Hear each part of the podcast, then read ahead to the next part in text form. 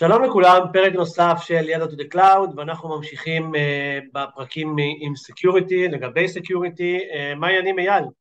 אהלן. מה העניינים אבי? בסדר גמור, מה קורה אריאל?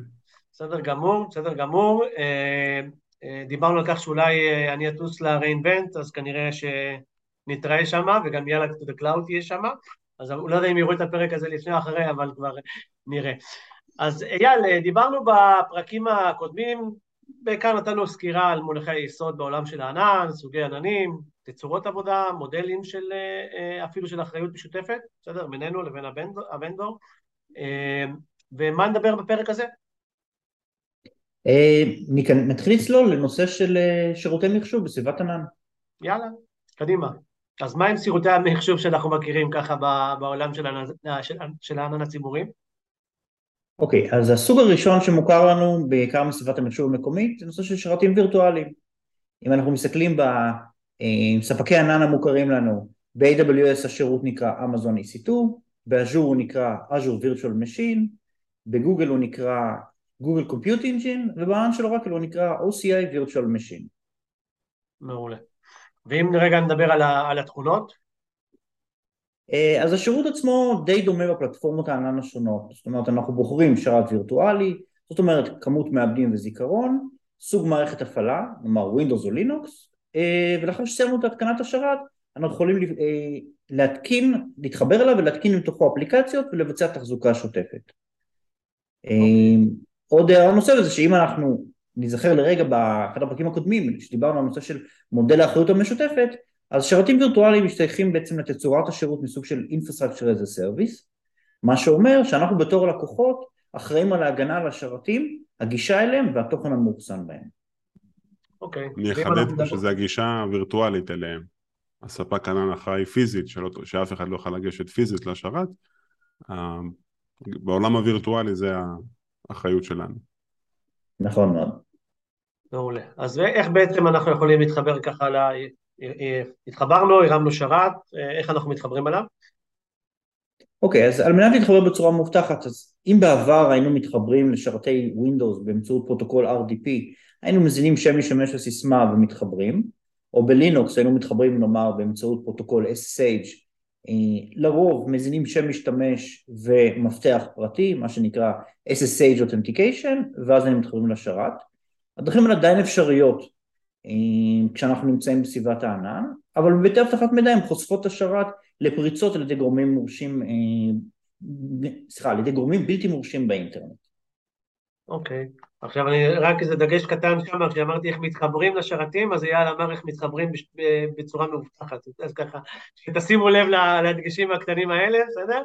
אה, אז, אז בעצם, אה, מהי הדרך באמת המאובטחת להתחבר אליהם, אייל?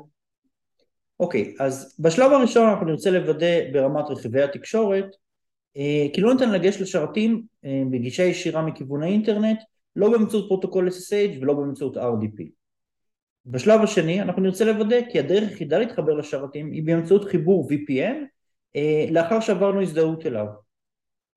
הדרך השלישית זה כבר דרך נקרא לזה היותר מתוחכמת אנחנו יכולים להשתמש ביכולות מובנות שספקי הענן מציעים לנו על מנת להתחבר לשרתים.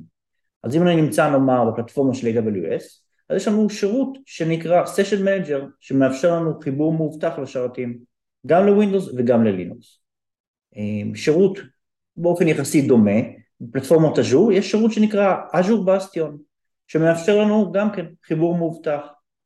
אם אני נמצא בשירות, אה, בפלטפורמת הענן של גוגל, אז יש לנו שירות שנקרא Identity Aware Proxy שגם הוא אמור לאפשר לנו עוד שכבה נוספת כך שלא כל אחד מהאינטרנט יכול לגשת לשרתים שלנו ואם אנחנו נמצאים בענן של אורקל אז לאורקל בדומה למייקרוסופט יש שירות שנקרא OCI Bastion Service. אוקיי, okay. אז באנו, הרמנו שרת, אה, התחברנו אליו, מה, מה בנוגע למערכות הפעלה, על מה, על מה אנחנו מסתכלים פה? אוקיי, okay. אז אם אנחנו מדברים על מערכות הפעלה, לאחר שבחרנו את מערכת ההפעלה, למעשה מה שאנחנו עושים, אנחנו למעשה בוחרים image מתוך רשימה קיימת. או לחילופין אנחנו יכולים לייצר image משלנו אה, המתאים לצרכים של הארגון ולאפליקציות שאנחנו רוצים להתקין. אה, רק חשוב לזכור שכשאנחנו בוחרים image תמיד להשתמש בגרסה העדכנית שזמינה ב marketplace של ספק הענן ואחר מכן, מכן לחבר את מערכת ההפעלה ואת ה image עצמו בתוכה לאיזשהו שירות להפצת עדכוני אבטחה. אז אם אנחנו טיפה צוללים לנושא של מה שנקרא Patch Management, אחד הנושאים הכי מוכרים בעולם אבטחת המידע, אז ב-AWS יש שירות להפצת עדכוני אבטחה שנקרא Patch Manager, בפלטפורמות אג'ור יש שירות שנקרא Update Management עם יכולת דומה, בגוגל יש שירות שנקרא OS Patch Management, ובענן של אורקל יש גם כן שירות שנקרא OS Management. אוקיי, okay. ואם אנחנו מסתכלים רגע, יש מערכת הפעלה, אנחנו דואגים שהיא תהיה מעודכנת, שתהיה אה, הגרסה האחרונה. מה, מה עוד אנחנו צריכים לעשות אה, בנוגע לשרתים, ל-VMים שלנו?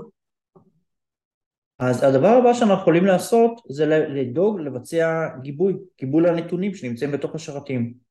אז פה אמנם לא לכל ספקי הענן יש שירותי גיבוי, אבל לפחות בשתי פלטפורמות המובילות קיימים שירותים כאלה. אז אם אנחנו מסתכלים, ב-AWS יש שירות מנוהל שנקרא AWS Backup, שיודע לעשות גיבוי למערכת ההפעלה, באז'ור יש שירות דומה שנקרא Azure Backup, ובענן של אורקל יש יכולת להיכנס להגדרות של השרת הווירטואלי, ויש יכולת מובנית לבצע גיבוי אה, כחלק מההגדרות של השרת הווירטואלי. אוקיי. Okay. ואיך אנחנו מנטרים אה, את מה שקורה בתוך השרתים עצמם? אז אם מעניין אותנו, כמו בסביבת השרתים המקומית, לבצע אה, ניטור, מה קורה מבחינת הלוגים של מערכת ההפעלה? לוגים של אבטחה, מי ביצע לוגין, מי ביצע פעולה, איזה שירות עלה או ירד, אה, ולהכניס את כל הלוגים למקום מרכזי, נאמר למערכת סים או משהו בסגנון, אז יש לנו פה כמה חלופות. אם אנחנו עובדים בפלטפורמה של AWS, יש, אה, ניתן להתקין אייג'נטים שנקראים Cloud Watch Agents. אה, אני מתקין את זה על מערכת ההפעלה, ואז הוא לוקח את כל הלוגים של מערכת ההפעלה ושולח אותם, אה, במקרה של אמזון, לשירות Cloud Watch לצורך תחקור בהמשך. אם אני נמצא באז'ור, יש שירות אחר שנקרא Azure Monitor Agent, שבסופו של דבר לוקח את הלוגים של מערכת ההפעלה ושולח אותם, כמה מפליא, לשירות Azure Monitor על מנת לבצע תחקור בהמשך. בגוגל יש להם שירות יחסית חדש שנקרא OPS Agent, שגם פה יודע לקחת את הלוגים של מערכת ההפעלה ולשלוח אותם לתוך שירות של גוגל שנקרא גוגל, גוגל Cloud Operation Suite. כנ"ל, לוקח את כל הלוגים, שומר אותם במקום מרכזי, מאפשר לנו לתחקר אותם, ואם אנחנו נמצאים בענן של אורקל, אז ניתן להתקין על השרתים אה, שנקרא אורקל Cloud Agent, בשביל לשלוח את הלוגים למקום מרכזי לצורך תחקור. סבבה.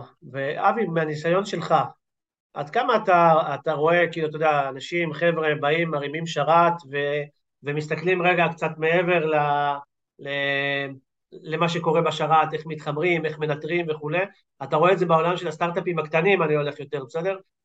משקיעים בעניין הזה, או שפשוט מרימים שרתים וזהו? אז זה תמיד יש, יש נקודת הבשלה מסוימת, מתחילים מאיזה סוג של POC, הכל פתוח, ההגנות במינימום, ממש כאילו סוג של הוכחת יכולת, זה גם לא מידע, אין, אין מידע רגיש, אין מידע של לקוחות. אה, ברגע שמתחילים לצבור לקוחות, אז מתחילים, אה, יש פתאום כסף, גייסו כסף, יש אנשים, אפשר להתחיל לעבוד, אז מתחילים לעבוד על הסביבה החדשה, והסביבה הקיימת הופכת לסוג של legacy. אה, בסביבה החדשה מתחילים להשקיע מאמצים ב... כל מה שקשור ל compliance, הצפנה, governance, מי יכול לגשת לאן, אה, כל מה שקשור לגיבויים, איך מגבים בזמן, באינטרוולים קבועים גם. משהו לגבי גיבויים, יש כמה וכמה דרכים לגבות, אני יכול לגבות את כל ה database, אני יכול לגבות טבלה ב database ואני יכול לגבות קובץ מסוים בשרת. כשאני צריך לשחזר מידע, זה בהתאם לצורה שגיביתי, ככה היה לי קל יותר לשחזר. אז יש לזה המון המון המון אה, פקטורים שונים שמשפיעים בעצם על, גם על החשבונית, אבל גם על מה אני רוצה לעשות ואיך אני רוצה לעשות, ורואים בסוג של הבשלה, ככל שהארגון צומח, ככה התשתית שהם בונים היא בנויה נכון יותר בהתאם ל-best practices שיש בענן.